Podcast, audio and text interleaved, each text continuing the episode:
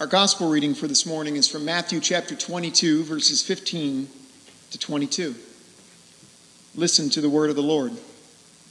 Then the Pharisees went and plotted to entrap him in what he said. So they sent their disciples to him along with the Herodians, saying, Teacher, we know that you are sincere and teach the way of God in accordance with truth, and show deference to no one, for you do not regard people with partiality. Tell us then, what do you think? Is it lawful to pay taxes to the emperor or not? But Jesus, aware of their malice, said, Why are you putting me to the test, you hypocrites? Show me the coin used for the tax. And they brought him a denarius. Then he said to them, Whose head is this, and whose title? They answered, The emperor's. Then he said to them, Give therefore to the emperor the things that are the emperor's and to God the things that are God's. When they heard this, they were amazed, and they left him and went away. The Gospel of the Lord. Praise, Praise to you, O Christ.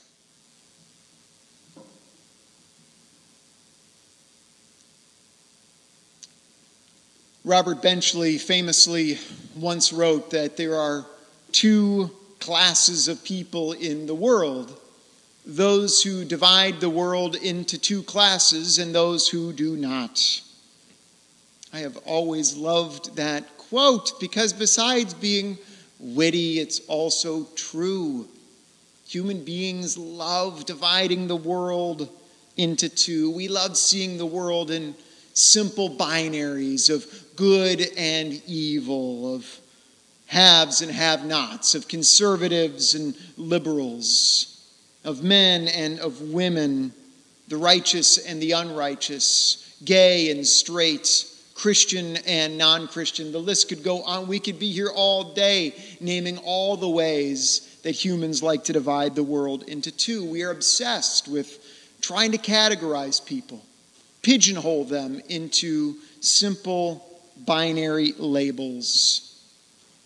And if you're thinking, I seem to remember Joel starting a sermon with that same quote about a year ago. Well, bonus points for you because I did.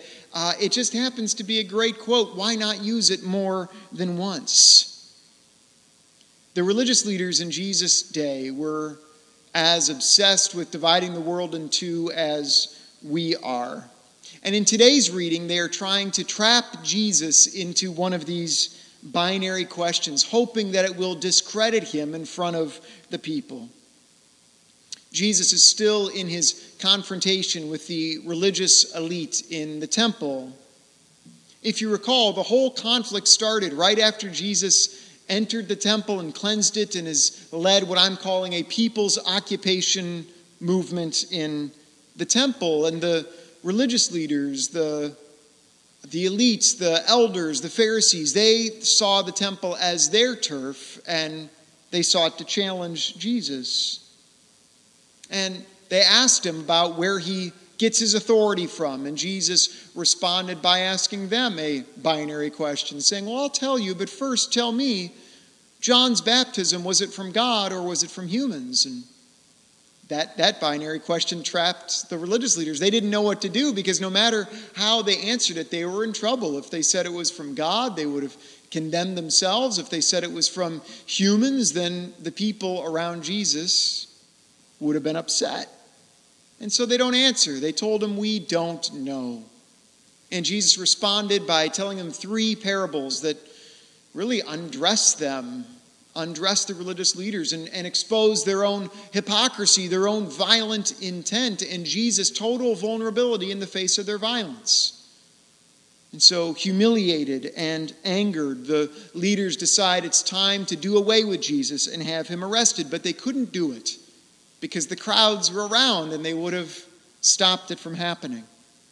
So, how do you turn the crowds on Jesus? That's what the Pharisees and the Herodians are trying to do by asking what appears to be a simple tax policy question Does the law allow paying taxes to Caesar or not?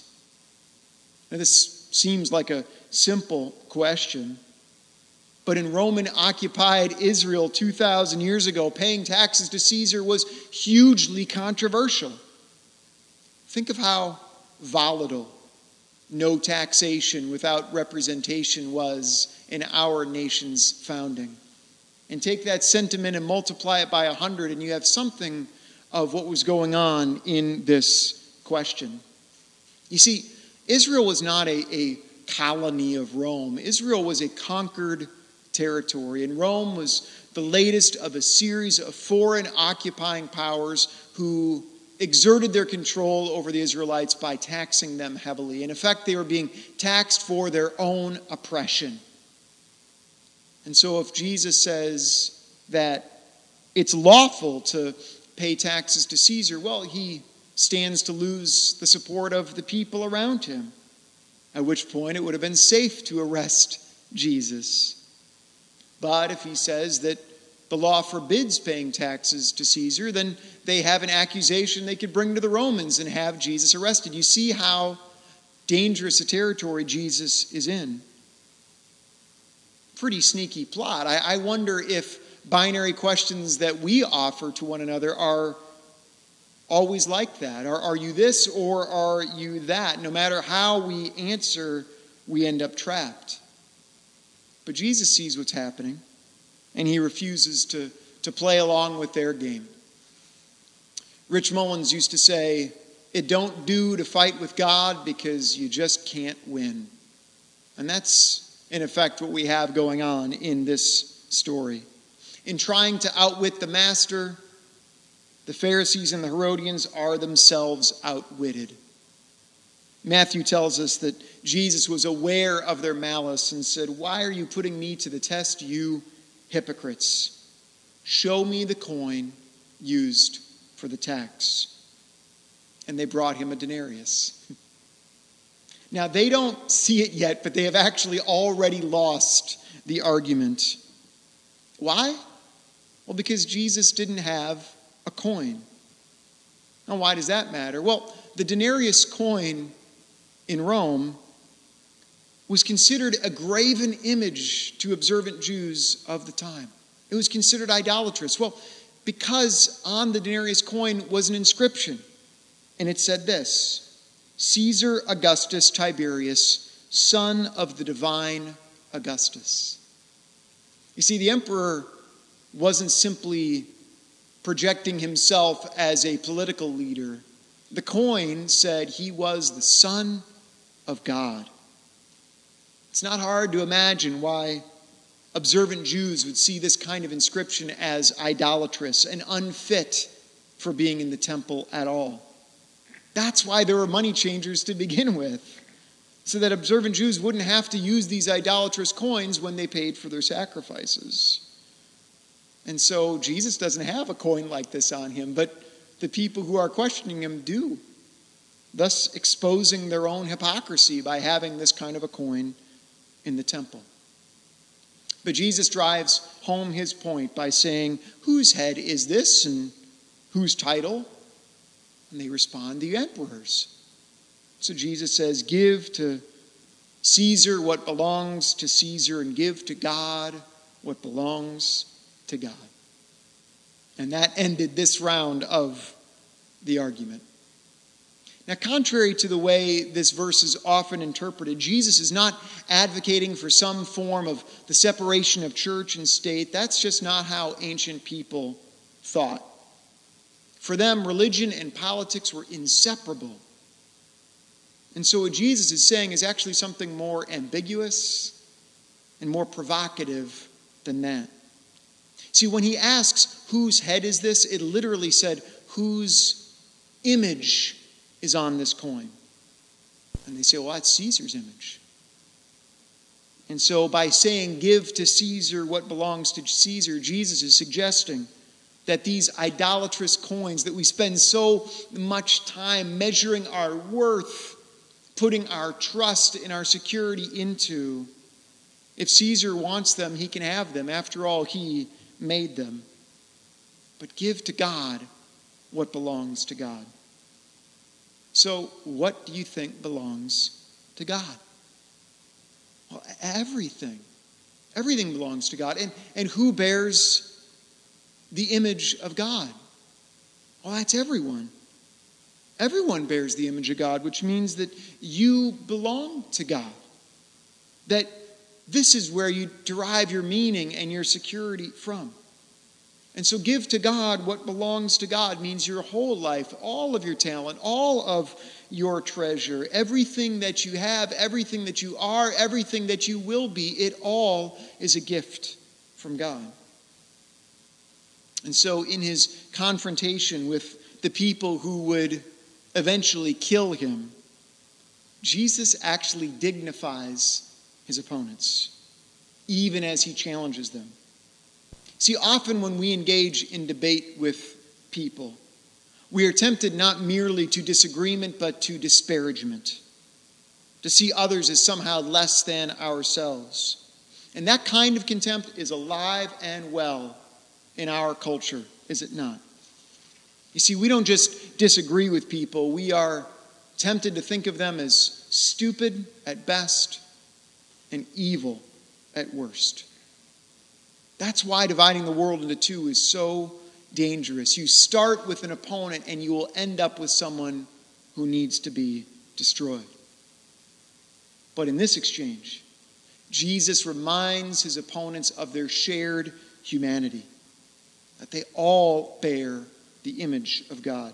Even as they are trying to entrap him, even as Jesus is exposing their evil intent, he still reminds them of their dignity for we are all made in the image of God.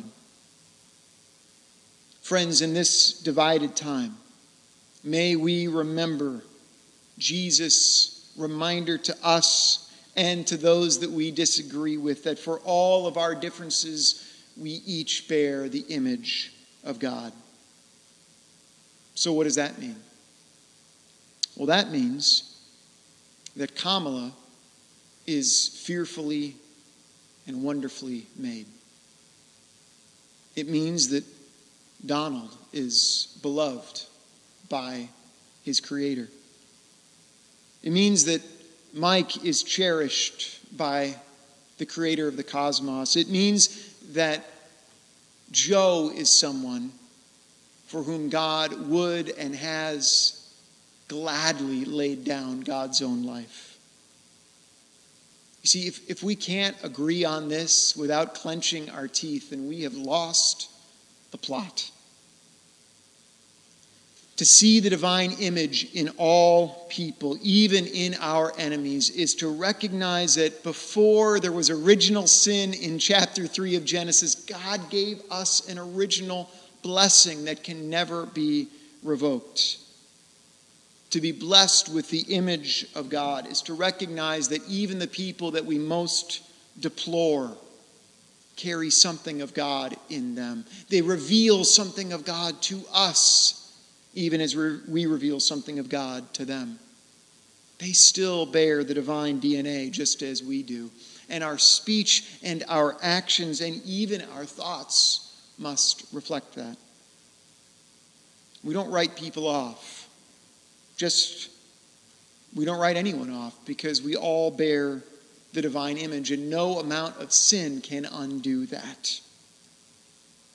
You see, Jesus, Jesus knows that image is everything.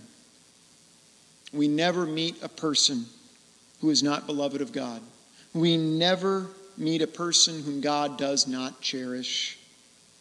And this means that our treatment of those we most adamantly disagree with still must honor and respect the divine that dwells within them. so, no matter who wins this upcoming election, a significant portion of our community will be disappointed, angry even. And it is up to us to remind ourselves, to remind our neighbors that God's image is what unites us all, which is why every person is precious and no one should be thrown away. Give to Caesar what belongs to Caesar, and give to God what belongs to God. You belong to God. You always have. You always will. Even if you felt or thought that you haven't, you still have always belonged to God. See, all this dividing of the world into two, that's what we do. We're the ones who draw a circle around us and our group and say, we're the ones that belong and everyone else doesn't. And Jesus is the one who comes along and draws a larger circle still, one that is broad enough for all of us. And so, with the forces that are seeking to divide us, may you hold on to this primary gospel truth that you belong to God, that I belong to God, that we all bear the divine image, and nothing can undo that. No president, no election, no nothing. Thanks be to God. Amen.